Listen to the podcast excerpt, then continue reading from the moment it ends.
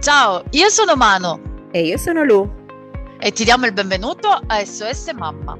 Questo podcast è dedicato al mondo meraviglioso, intenso e molto complicato della maternità.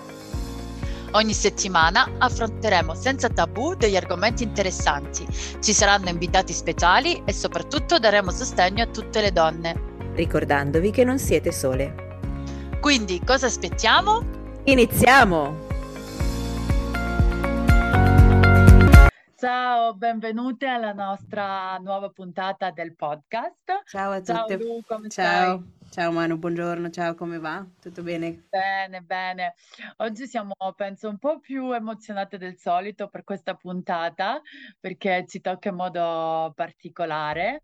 Eh, è un episodio appunto un po' più, eh, diciamo, toccante, se Mm, andiamo così, però anche impegnato, ecco, esatto, sì. perché siamo un po' per la sensibilizzazione, siamo arrivati a ottobre, penso che tutti conosciamo l'ottobre rosa, quindi siamo qua per fare questa puntata dedicata appunto alla prevenzione del tumore al seno.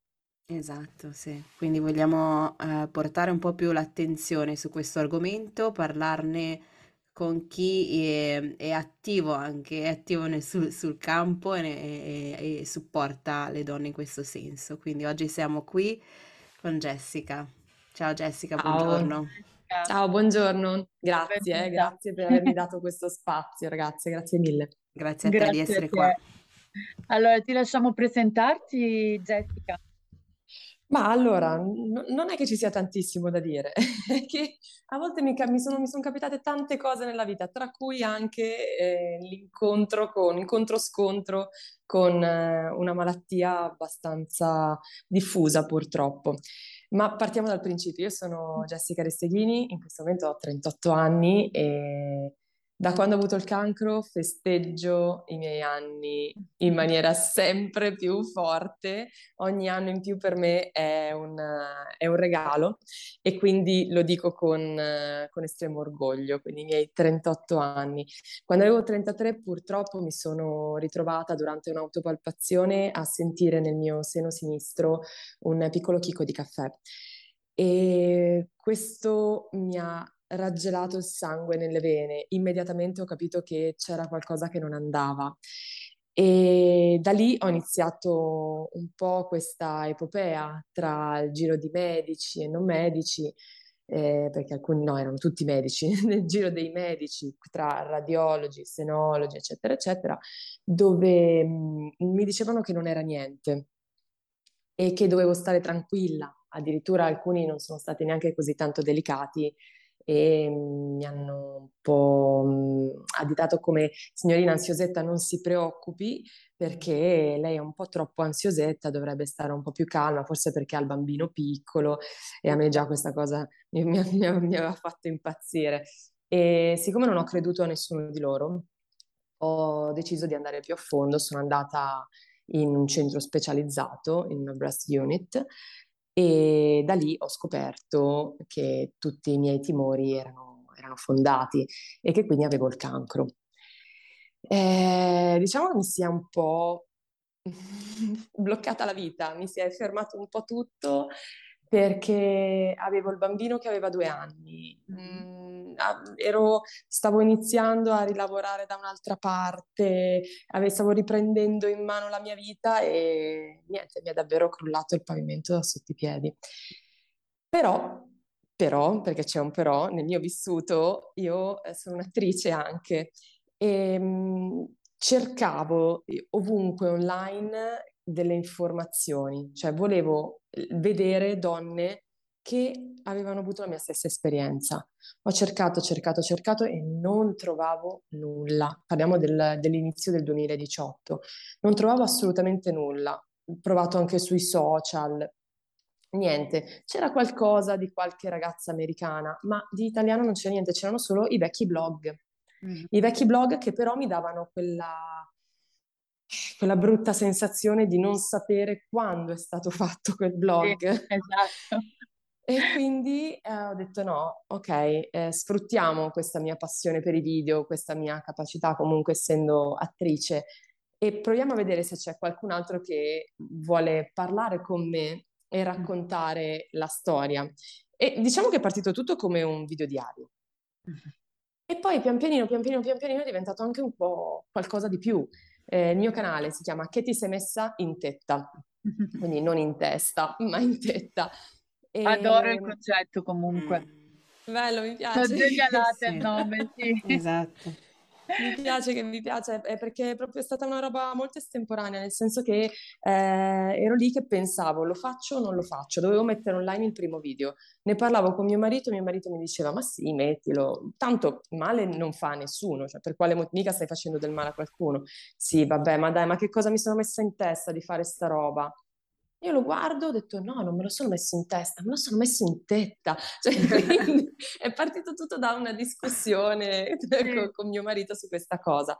E, e, devo dire che dal 2018 ad oggi il canale ha avuto un buon successo. Eh, purtroppo, perché questo vuol dire che molte donne e molti uomini si sono ammalati di cancro al seno, però almeno so che eh, c'è un aiuto concreto, nel senso si vede il, in video la persona che ti può aiutare. Mm. E quindi niente, poi non voglio poi esaurire tu, tutte, tutte, le cose che vi devo dire, sennò io vado avanti per due ore. No, no io volevo... Cosa... Vai Lu. No, volevo dire una cosa importante perché adesso questo si chiama Ottobre eh, Rosa, appunto è per la prevenzione, però ho sentito tantissime storie di donne che nonostante loro siano attente, si palpano, si toccano, cercano, non vengono prese abbastanza, ma ne ho sentite parecchie, che non vengono eh prese eh sì. sul serio da chi invece dovrebbe essere la prima fonte che ti dice, ok, adesso ovviamente noi non generalizziamo, ovviamente, eh, però voglio dire, se io ho un dubbio, piuttosto che lasciarmi col dubbio, mandami a fare un controllo maggiore. Cioè, è vero che a 33 anni sei giovane, ma ormai non esiste più la casistica del sei un anziano più, scusate, non voglio dire anziano, però sei una persona che è proprio in là con gli anni e quindi le probabilità sono più alte. Ormai abbiamo visto, lo vediamo, che il tumore al seno arriva a qualsiasi età, quindi assolutamente. Prevenzione da parte nostra sì, però pre- prendiamoci sul serio anche eh, in tutti i sensi, cioè se no che senso ha che io mi tocco, mi palpo se poi tu non mi, non mi ascolti? Sì, ma eh, tanto oggi l'ansia è sempre la scusa di tutti, per prenderti sì, sul serio devi essere all'ultimo stadio proprio. Ma poi se sei eh, mamma è peggio ancora. Se cioè. mamma, e questo stavo dicendo, perché io ricordo anche sui, cioè un, una cavolata in confronto al cancro, però ricordo giustamente sintomi del riflusso di mia figlia che mi dovevo battere per farmi credere. Cioè, impressionante. Quindi, eh, perché altrimenti passi per sempre per ansiosa. Infatti, quando Jessica diceva in più ero mamma, mi sono detta allora lì, ciao, per farti credere. proprio senti, difficilissimo davvero è una roba eh, puoi un attimo dirci quindi com'è andato poi il tuo percorso eh, personale, diciamo, per quanto riguarda la malattia? Certo, allora, ehm, da che ho detto ok, va bene, andiamo, facciamo, è cominciato tutto con una, una, serie di esami di cui io non sapevo neanche il nome. E da lì ho detto va bene, allora questo video diario si può anche trasformare in qualcosa che può aiutare gli altri. Come? Se io quando mi dicono pet penso ad animaletto, a cagnolino, all'animaletto da compagnia, in realtà quando poi andiamo in ambito medico, la PET è un esame strumentale decisamente importante che va a, a proprio a definire la stadiazione del, del, tumore. E io questa cosa non la sapevo, ho detto, ma se non la so io, anche le altre che sono nella mia situazione non la sapranno. E allora ho iniziato a creare questi video dove andavo a raccontare proprio eh, esattamente cosa facevo in tutti gli esami e mi facevo spiegare anche dai medici che alcuni sono stati molto pazienti e molto gentili. Mi, mi sono fatta spiegare esattamente che cosa fossero questi esami. Devo dire che è stato eh, molto importante per tutte le persone che mi seguivano, ma anche molto importante per me. Perché eh, sempre sull'onda del video diario, il capire e spiegare che cos'erano determinati esami mi dava la possibilità di farli sedimentare, quindi di capire forse un, un, pochino, un pochino, di più, di, di, capirli forse con un pochino più eh, la mente non a caldo ma a freddo. Che anche questo è importantissimo perché in quei momenti purtroppo ti ritrovi con eh, la testa che è in un frullatore, no?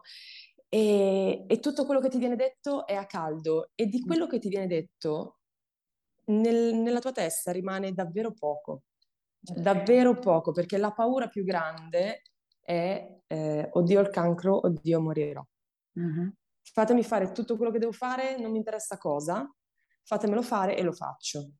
Okay. Invece il dover essere attenta per poter fare il video, per, mm-hmm. per, spiegarlo, in realtà mi ha dato la possibilità di poter eh, capire un pochino... Realizzare. Un pochino meglio che cosa, che cosa dovevo andare a fare e soprattutto perché. Perché mm-hmm. faccio un ago aspirato? Perché faccio un'agobiopsia successivamente che ho appena fatto l'ago aspirato? Cioè ci sono tutte queste cose che, che vabbè, tutti questi esami fondamentalmente mi hanno portato alla, a quella che è stata la mia terapia, ossia la mastectomia eh, totale del seno sinistro. Okay. Mi hanno esportato anche i linfonodi sentinella eh, che fortunatamente per me in quel momento erano negativi, quindi non vi erano cellule, cellule maligne e, e, da lì poi è iniziata invece l'altra epopea, cioè quella dell'espansore, delle protesi, del non sentirsi a proprio agio, del vedersi diversa allo specchio, perché nel mentre, oltre al fatto di avere avuto una mutilazione eh, abbastanza evidente in, un, in un luogo del corpo che per la società attuale è decisamente il punto focale della femminilità, sì. quindi è, è quello. E, ehm, in realtà poi sono iniziate anche le cure, queste cure mm-hmm. che a 33 anni mi hanno eh, messo in menopausa on-off, mm-hmm. 0-100, cioè non ho avuto un, un percorso fisiologico che mi ha portato alla menopausa come succede eh, a, all'età giusta, no? che può essere ai 50, 55, adesso, sì. alcune a 45, però nel senso non era un percorso fisiologico corretto, era un, uno switch, mm-hmm. sì, no. E quello è stato una bella batosta. Mm-hmm. E quella bella batosta, la prima cosa che ho pensato che mi ha eh, fatto malissimo è stato Dio non potrò mai più diventare mamma.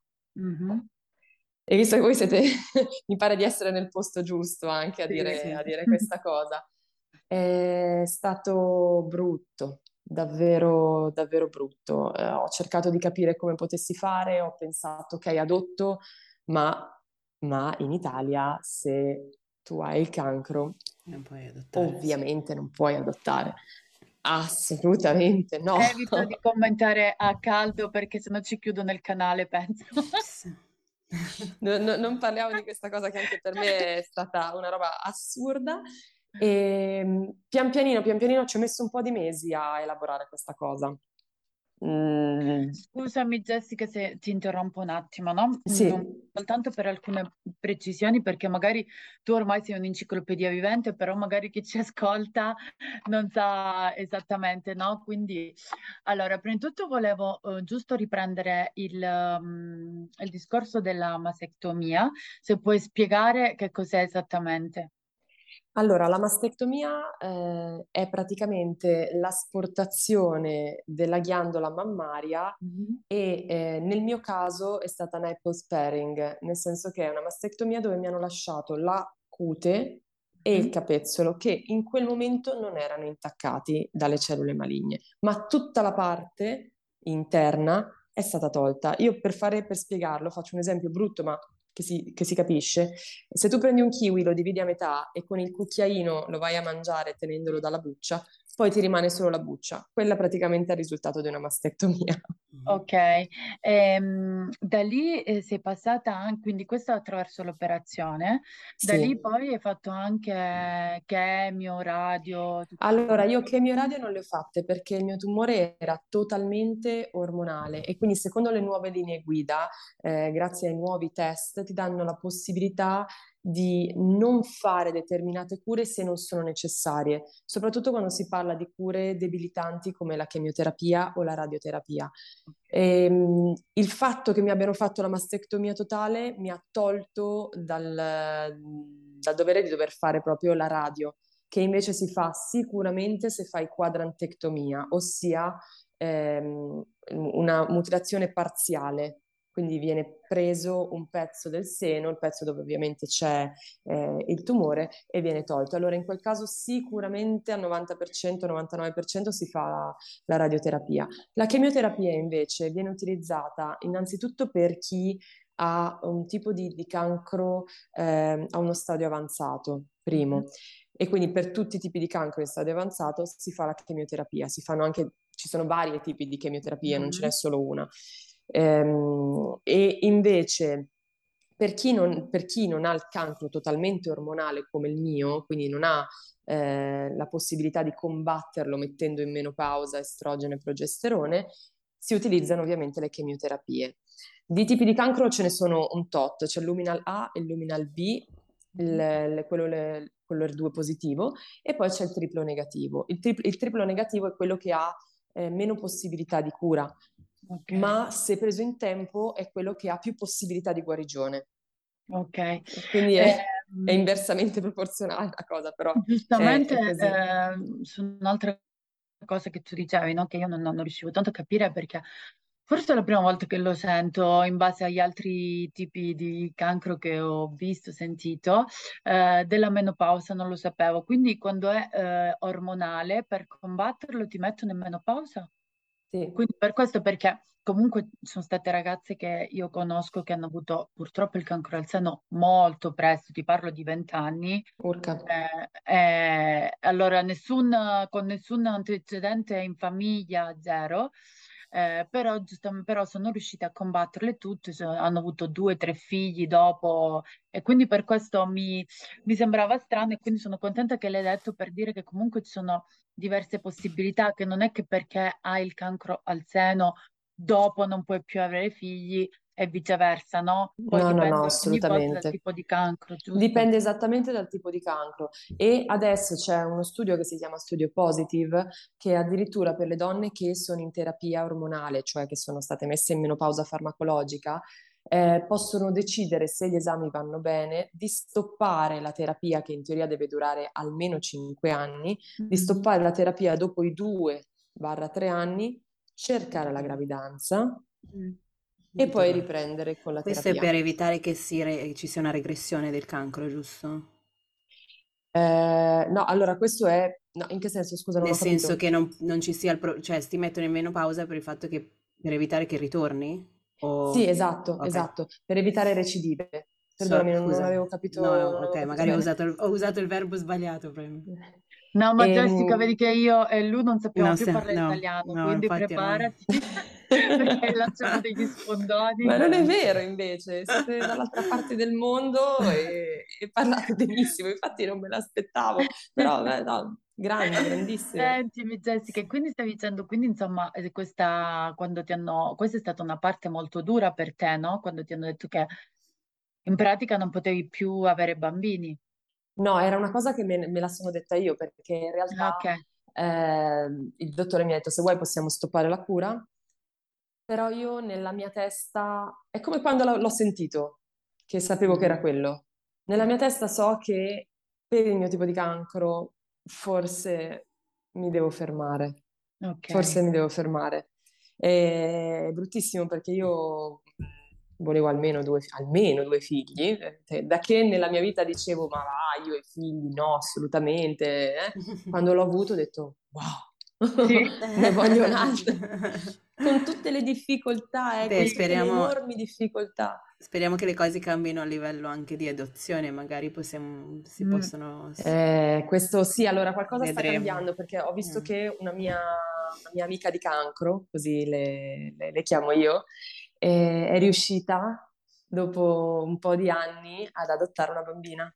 E ah, quindi già beh, questo vedi, vuol dire che davvero qualcosa sta cambiando. Quindi dai, speriamo bene. Senti, speriamo senti, ragazzi. Quindi, senti. Mh, mm, per esempio, invece la possibilità in caso di congelare gli ovuli, eccetera, eccetera, questa è un'altra possibilità o no?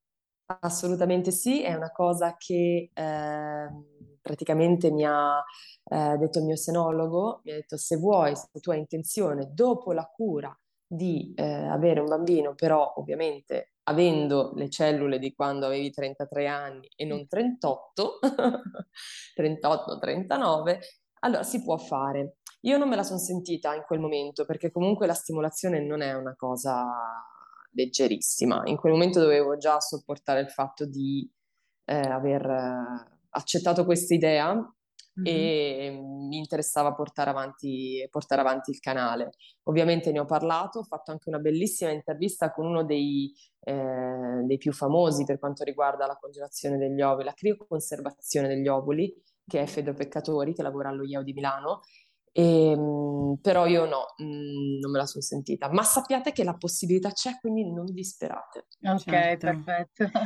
Senti Jessica, mm, noi come donne, come possiamo in qualche modo uh, cercare di prevenire, o comunque essere coscienti, essere, eh, no? Per, per, prevenire che questa cosa venga comunque lasciata un po' così in disparte, che ce ne, non ce ne accorgiamo?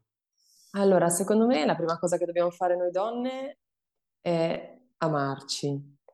E questo amore deriva da un'accettazione e questa accettazione deriva dal guardarsi allo specchio e conoscersi a memoria. Io ogni volta dico guardatevi, amatevi, toccatevi, eh, cercate di capire se il vostro seno è diverso, se il vostro corpo è diverso. Questo vale per il seno, ma vale per tutto. Eh, amatevi a tal punto da riuscire a vedere se c'è qualcosa di diverso in voi, anche solo visivamente. E questa qui era la cosa un pochino poetica, però ci credo davvero tanto. La cosa invece fisica, eh, noi possiamo imparare appunto a conoscere il nostro seno e il nostro corpo e per il nostro seno possiamo fare un'autopalpazione. L'autopalpazione non è nient'altro che il primo esame che possiamo fare noi per avere un dubbio almeno, no? Come ho avuto io. E sono dei movimenti circolari sul seno, eh, dopo esservi guardate ovviamente per bene allo specchio con le braccia su, braccia distese ai lati e braccia giù, sono dei movimenti circolari che vanno dall'esterno verso il capezzolo. Dopodiché si eh, prova anche a spremere il, il, capezzolo per vedere se esce, se esce un liquido, che anche quello potrebbe essere comunque un motivo per andare a farsi vedere dal medico normale.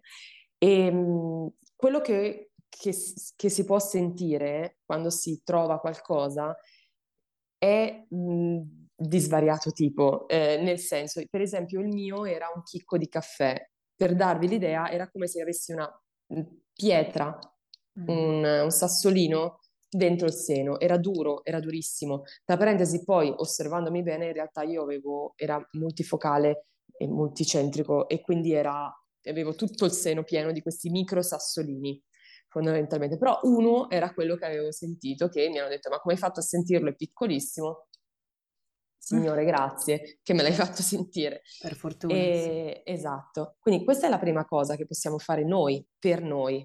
E si può fare una volta ogni due settimane, una volta al mese, senza andare in ansia. Farsela normalmente, magari sotto la doccia, che può essere, può essere comodo, oppure mentre si fa un bagno, oppure sdraiate nel letto. Mm-hmm. Quindi già in un momento di relax, chiudendo certo. gli occhi e ascoltandosi. Senza Quindi ansia, le nostre dita perché... sono i nostri... Esatto, senza ansia. le nostre dita diventano i nostri occhi, no? Uh-huh. E, e, questo ci, ci, dà la possibilità di, di, capire se c'è qualcosa che non va oppure no. Certo. Ok. E in realtà la prevenzione, parliamo di prevenzione che in uh-huh. questo mese è così importante. Ne esistono di vari tipi, prevenzione primaria, secondaria e terziaria. La prevenzione primaria è quella che possiamo fare prima che ci venga qualcosa, ossia eh, avere uno stile di vita sano, fare sport, eh, mangiare bene, evitare eh, gli eccessi in tutto, perché secondo me si può fare tutto nella vita, ma l'eccesso porta sempre a qualcosa di sbagliato, mm-hmm. che sia il mangiare troppi dolci, il mangiare troppa carne, il mangiare ma anche t- troppe verdure, se mangi solo troppe verdure non va bene, solo una verdura non va bene. E, e riuscire ad avere uno stile di vita praticamente sano. Questa è la prevenzione primaria. La prevenzione secondaria invece è quella che si fa con tutti gli esami, gli esami quelli strumentali. E ci mettiamo dentro anche l'autopalpazione, che quello è il nostro primo esame, però c'è l'ecografia, la mammografia, eh, le visite senologiche, anche queste tutte, fanno tutte parte della prevenzione secondaria. Quindi ci sono questi esami che eh, grazie al, al, contributo anche del medico, quello addetto proprio a quel tipo di esame, eh, si, si può capire se c'è qualcosa che non va oppure no.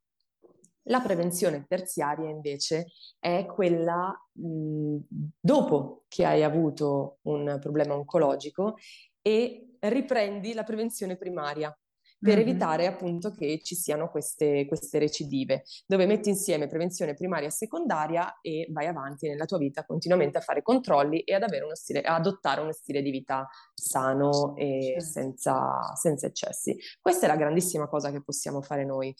Però una cosa che mi sento di dire, e rientro nella prevenzione, quella secondaria, perché nella primaria mh, mm, si fa fatica sempre a entrare perché si entra nella vita, eh, mm. nelle abitudini delle persone. Nella secondaria invece ci sono molte ragazze, quando io ho scoperto di avere il cancro, che mi hanno detto, Jessica, io ho paura però di andare a farmi vedere. Mm. In che senso? Cioè tu dovresti aver paura di avere qualcosa, non di andare a farti vedere. Eh, ma se scopro che ho qualcosa, bene. Se scopri che per sfortuna c'è qualcosa, si attuano tutte le, le tecniche possibili per poter evitare di stare peggio. Mm. Quindi questo è, molte ragazze addirittura non si toccano, non, non, si fanno, non fanno autopalpazione perché dicono no, no, no, io, io non me lo tocco il seno. Ma stai scherzando? Ma toccatelo, ma, ma assolutamente. No, questo poi secondo me dei, dei tabù no, della società e tutto il resto. No, no? ma penso eh che sì. non sia solo dei tabù, perché io prendo me, per esempio, a me, io ho, faccio l'autopalpazione ovviamente, però effettivamente a me fa venire un po' ansia perché ovviamente poi quando tu scopri che c'è qualcuno non mi stupisce. esatto. però io sono quella che ha l'ansia ma non si ferma, nel senso che io dico sempre ok, se trovo qualcosa preferisco scoprire che cosa c'è, perché poi è meglio sempre affrontarla e magari si affronta in tempo piuttosto che Brava. arrivarci troppo, troppo tardi, no? Però capisco anche l'ansia del dire ho paura, ho paura perché è una cosa credo che sia abbastanza umana, no? L'idea del dire ho paura di dover affrontare questa cosa, però è sempre meglio, quello che mi dico io, affrontarla prima, il prima possibile, cioè non arrivarci troppo tardi, no? Concordo, totalmente d'accordo. Sentimi Jessica, quindi oggi possiamo dire che tu sei fuori. Non ancora, purtroppo non ancora, nel senso che ehm, per quanto riguarda a livello eh, chirurgico, quindi sì, mi è stato asportato quello che in quel momento c'era. E io dico sempre così, uno per scaramanzia, cioè nel senso non mi dico mai sì, certo, sono fuori, certo. no, zero, cioè non ce la posso fare proprio una roba mia di scaramanzia che no. E, ehm, e tra parentesi sto ancora facendo le cure. Okay. Quindi eh, dovrei finire, se i medici mi danno l'ok, a maggio barra giugno del 2023, però devo dire che sono addirittura d'arrivo. Quindi ecco, questo sì, lo posso dire, sono addirittura d'arrivo. Eh, però sentirsi, Grazie, però sentirsi totalmente al di fuori da un certo punto di vista secondo me è anche sbagliato, perché mm. si perde quell'attenzione che si ha nei, ehm, nei, nei controlli, negli certo. esami, che a volte li lasci andare ed è totalmente sbagliato. Quindi per chi ha avuto un tipo di problema oncologico secondo me bisogna sempre avere una piccola lampadina, non l'angoscia, perché ci mancherebbe altro, l'angoscia bisogna anzi fare di tutto per togliersela, però quella lampadina che ogni tanto ti dice, ehi, ti sei controllata? Hai, hai prenotato quell'esame? Hai, hai, portato a termine quello che dovevi certo, fare per stare certo. bene per te stessa? E allora, e allora lì, lì si può andare avanti così, se no no. Sentimi Jessica, e quindi gli ultimi consigli che ti senti di dare ad una donna che sta attraversando, insomma, questa battaglia? Allora, il consiglio più importante è, è che non sei sola. Non sei sola perché ci sono tantissime altre donne che purtroppo come te si sono ritrovate ad avere il cancro al seno e che stanno affrontando questa brutta, bruttissima mh, mhmm, malattia e che ti prende sia a livello psicologico che fisico. E il, il, consiglio è trovare le onlus, le APS, tutte le varie associazioni, e ce ne sono tantissime che riguardano appunto il cancro al seno, tra cui io ne ho aperta una, però sono nella zona di Milano e Pavia, eh, che si chiama Un ottavo rosa. Ci ho messo un po' di tempo, un po' di anni per aprirla, però adesso c'è e pian pianino si sta andando avanti. E, e appoggiarsi e parlare con chi ha già avuto questa esperienza, perché mh, mm, è brutto dirlo, però solo chi sa di che cosa sta parlando ti può aiutare veramente. Certo, certo. Quindi questo qui è il consiglio. E oltretutto un altro consiglio, eh, perché purtroppo in Italia la questione degli esami di follow-up è mm, un tema molto difficile, non molliamo mai eh, la prenotazione degli esami perché a volte magari ci si scoraggia perché non si trovano il posto, non si trova il, al, al, momento giusto, al mese giusto, robe varie, invece no, non dobbiamo assolutamente scoraggiarci e tenere duro e prenotare eh, i nostri esami di controllo. A e proposito perché... di questo, Jessica, eh, l'ultima domanda che ti volevo chiedere, è perché non so come funziona in Italia, sono mm. Eh, convenzionati oppure e questo, è questo proprio il problema, che tutti quelli convenzionati ovviamente la maggior parte sono pieni. Okay. Ed è davvero difficile a volte trovarli, bisogna prenotarli con un largo anticipo, ma largo anticipo vi parlo di un anno almeno di anticipo, prenotarlo solo quando loro aprono le agende in quei giorni di quel mese, cioè è una roba che a volte fai fatica a starci dietro, anche perché diventa quasi un lavoro prenotarsi gli esami certo. di follow-up. Però sì, sono convenzionati questi, perché noi abbiamo, eh, appena si scopre con l'ago aspirato che ci sono delle cellule tumorali maligne, l'ago aspirato fa proprio un esame citologico delle cellule, eh, appena si scopre che queste esistono, viene data la 048, che è mm. proprio l'esenzione per tutte le donne che si ritrovano ad avere il cancro al seno. Quindi tutti gli esami inerenti alla, al cancro al seno non vengono pagati, però chissà quando vengono fatti. Certo. Ascolta, e, ehm, e invece per chi è vicino a una persona che sta attraversando questa, mm, questa malattia, che magari uno o due consigli, qualcosa che possiamo dire? Allora, avevo fatto un video con eh, una mia carissima amica eh, che ha un blog che si chiama Mama Made in Italy, insieme a mio marito, mm che parlavamo un po' di quello che poteva essere la cosa giusta o la cosa sbagliata da dire. In realtà non c'è un giusto o sbagliato, c'è solo un conoscere la persona che hai davanti e capire che cosa gli serve.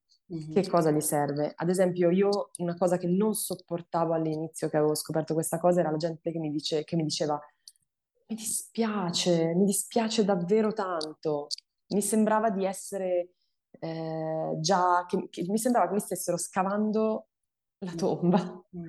Mi dispiace, ma no, non, mi dà fastidio che dici mi dispiace, perché non ti deve dispiacere in questo momento. Mi devi dire sì, forza, dai che ce la fai, non mi devi dire ti dispiace, perché non mi devi dare per, per sconfitta da questa cosa. Quindi era questa, questa cosa mi aveva preso malissimo, poi a moltissime invece il mi dispiace è utile, però per me era un, una cosa che non potevo, non potevo sopportare, forse anche per carattere, mm. il sentirsi davvero come una già spacciata. No, per me era intollerabile. Quindi diciamo, diciamo che io ho imparato lo slogan dai tuoi real e sappi che te lo prenderò per uh, la prevenzione. Fuck the cancer. Fuck cancer. Cioè, certo, certo, assolutamente. Oramai è questi, questi reel di, di Instagram stanno andando molto e si riesce a fare una comunicazione molto eh, breve, ma arriva, arriva certo, immediatamente, esatto, immediata. E, sì. e la tua pagina comunque eh, supporta queste, più che altro le donne che stanno attraversando la stessa, facendo più o meno lo stesso percorso. In che modo riesci comunque ad arrivare?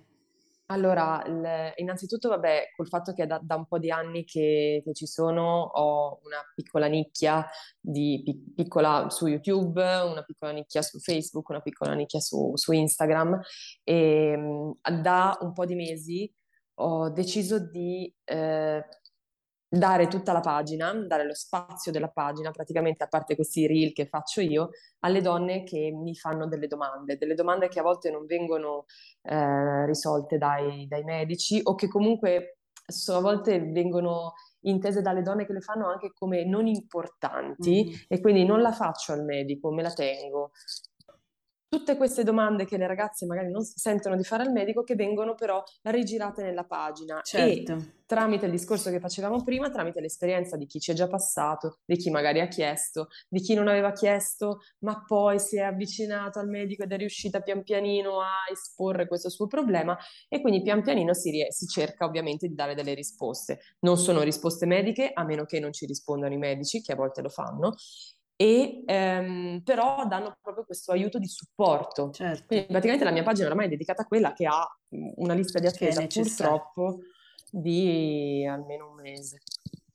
Va bene, gra- Va bene grazie senti, mille Jessica. Ti vogliamo veramente ringraziare tantissimo sì. per uh, la tua partecipazione e, e per l'informazione, grazie mille. link dove ti possono trovare in modo che così si hanno okay i nostri, insomma, ascolta- le nostre ascoltatrici possono trovarti.